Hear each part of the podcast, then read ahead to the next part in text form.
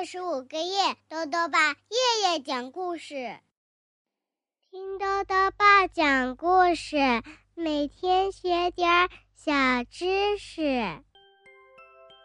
亲爱的各位小围兜，又到了豆豆爸讲故事的时间了。今天呢，豆豆爸要讲的故事是《复活节彩蛋》，作者是美国的斯坦伯丹和简伯丹，于灵燕翻译。由新疆青少年出版社出版。复活节到了，熊王国中心广场又要举办令人兴奋的活动了。是什么活动呢？一起来听故事吧。复活节彩蛋：十九、二十、二十一、二十二、二十三。哼，真没想到！小熊妹妹开心地说。今天我在学校收到了二十三张情人节贺卡，七张是签了名的，八张是没留名字的，还有八张结尾画着大大的吻。一旁的小熊哥哥忍不住偷笑起来，他知道小熊妹妹的班里一共有二十四名小朋友，珍妮老师让每个小朋友。都给班里的其他小朋友写一张情人节贺卡。不过看到小熊妹妹这么高兴，小熊哥哥也很开心。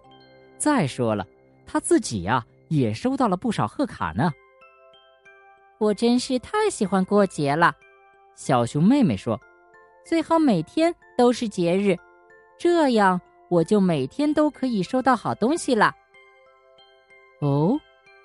一直坐在旁边的熊妈妈说：“对你来说，节日的意义就是收到好东西吗？”“当然啦！”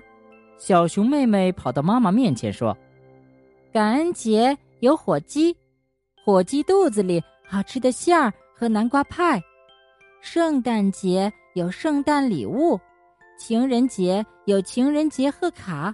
这有什么不对呢？”“不完全对。”熊妈妈说：“节日的意义可不仅仅在于这些。感恩节是为了让我们懂得感恩，圣诞节是为了美好的愿望和世界和平，情人节更是为了爱和友谊。”宝贝儿，妈妈说的有道理吧？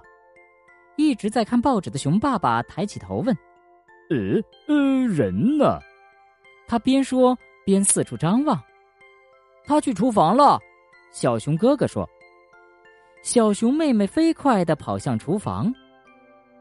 小熊妹妹冲进厨房，翻起墙上的挂历，她想看看最近还有什么节日。她先看了看二月剩下的日子，一个重要的节日也没有了。她又翻到了三月，三月也没有什么重要的节日。接着。他又翻到了四月，啊，就在四月里有一个非常重大的节日——复活节。哦耶，一个美味的节日。小熊妹妹美滋滋的想着椰子蛋、五彩软糖和巧克力兔子，啊，好吃，太好吃了。那天晚上，小熊妹妹脑海里想象着关于复活节的美好画面。画面中，五彩软糖和巧克力兔子一起翩翩起舞。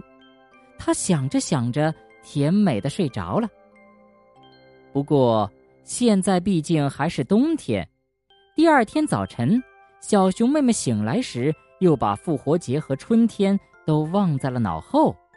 窗外，万物都像披上了一件崭新的白雪外衣。它们可以在光滑的雪地上。滑雪橇，搭堡垒，还可以学天使飞。不过，大自然妈妈可没有忘记自己的职责。就在小熊哥哥、小熊妹妹和伙伴们一起忙着滑雪橇、搭堡垒、学天使飞的时候，大自然妈妈正在悄悄酝酿着一个崭新的季节。北风渐渐变弱了，太阳开始越爬越高。春天的脚步越来越近了。挂在屋檐上的冰柱掉了下来，像一把把长剑插进正在消融的白雪里。知更鸟开始寻找合适的枝桠来筑巢。蓝色和黄色的番红花从松软的泥土里探出小脑袋，好奇地打量着这个世界。没过多久，各种有关复活节的广告就出现在了超市里和电视上。不过，对于小熊兄妹来说，最吸引他们的还是熊王国中心广场上的一张大海报。海报是这样的：即将登场，熊王国史无前例的寻找复活节彩蛋大赛，精彩不容错过。所有的小熊均可参加，奖品，奖品，奖品！美味的巧克力复活节彩蛋，五彩软糖，五彩软糖，五彩软糖，超级大的巧克力兔子。每个参加比赛的小熊都有奖品，所有奖品都已在熊王国综合商店的橱窗里展出。快看，小熊哥哥说：“上面说所有的奖品都在熊王国综合商店的橱窗里展出了。”小熊哥哥说的一点儿没错，橱窗里有数不清的五彩软糖，有黑巧克力彩蛋和椰子夹心彩蛋。上面点缀着糖霜玫瑰和糖心紫罗兰，有和真兔子一般大的牛奶巧克力兔，还有一只巨型巧克力兔，几乎有小熊哥哥那么大。哇，真开心！这一定会是熊王国有史以来最大、最好、最美味的复活节。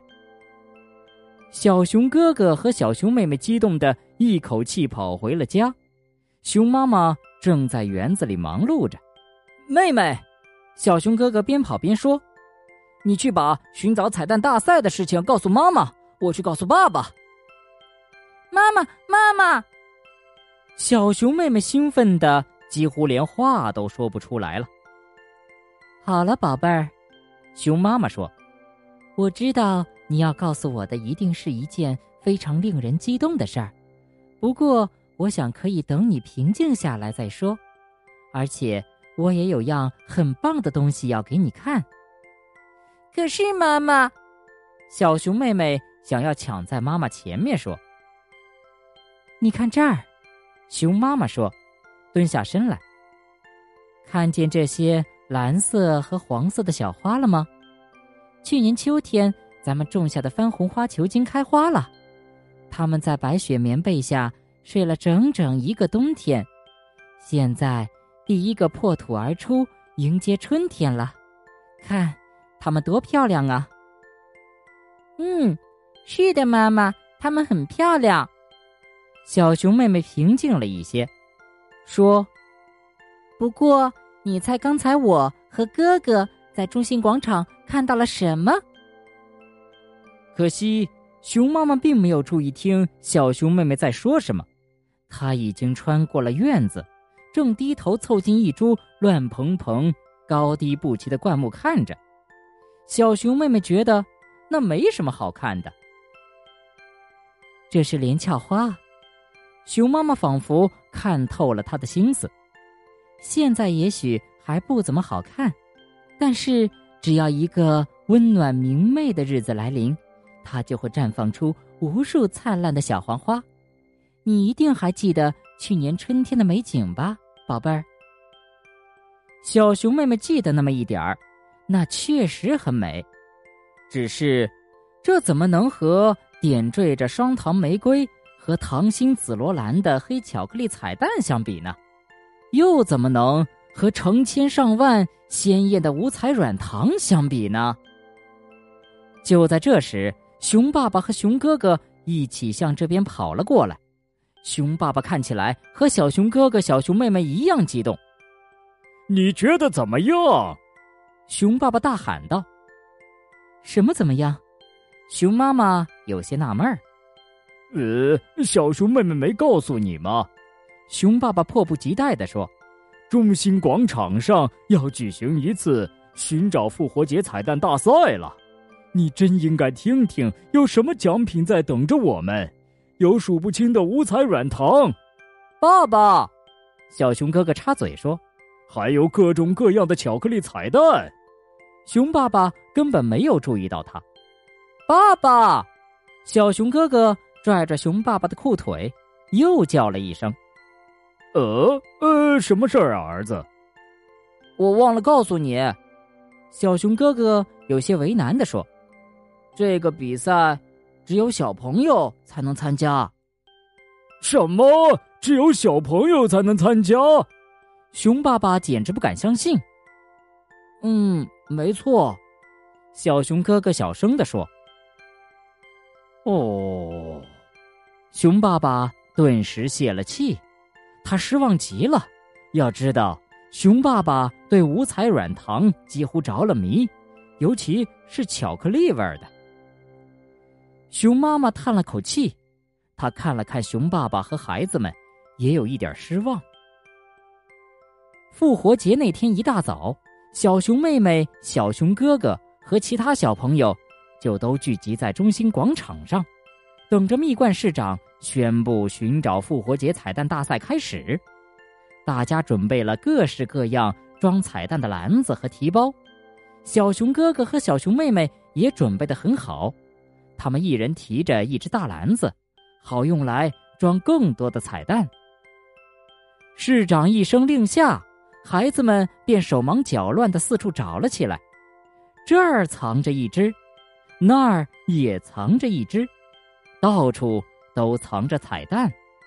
不过，小熊哥哥和小熊妹妹早就计划好了，他们很快向广场边的树林走去。他们才不会和其他小朋友凑在一起找彩蛋呢。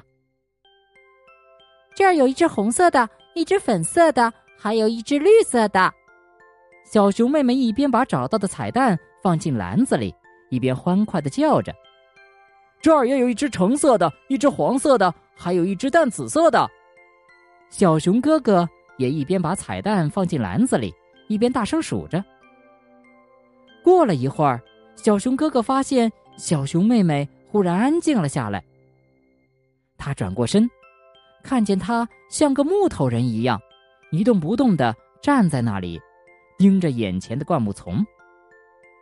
看这儿，小熊妹妹小声说，声音小的要小熊哥哥竖起耳朵才能听见。这个藏在灌木丛中的鸟巢里，有五只小小的蓝色的复活节彩蛋。小熊哥哥小心翼翼的走到小熊妹妹身旁，注视着眼前真正的复活节彩蛋。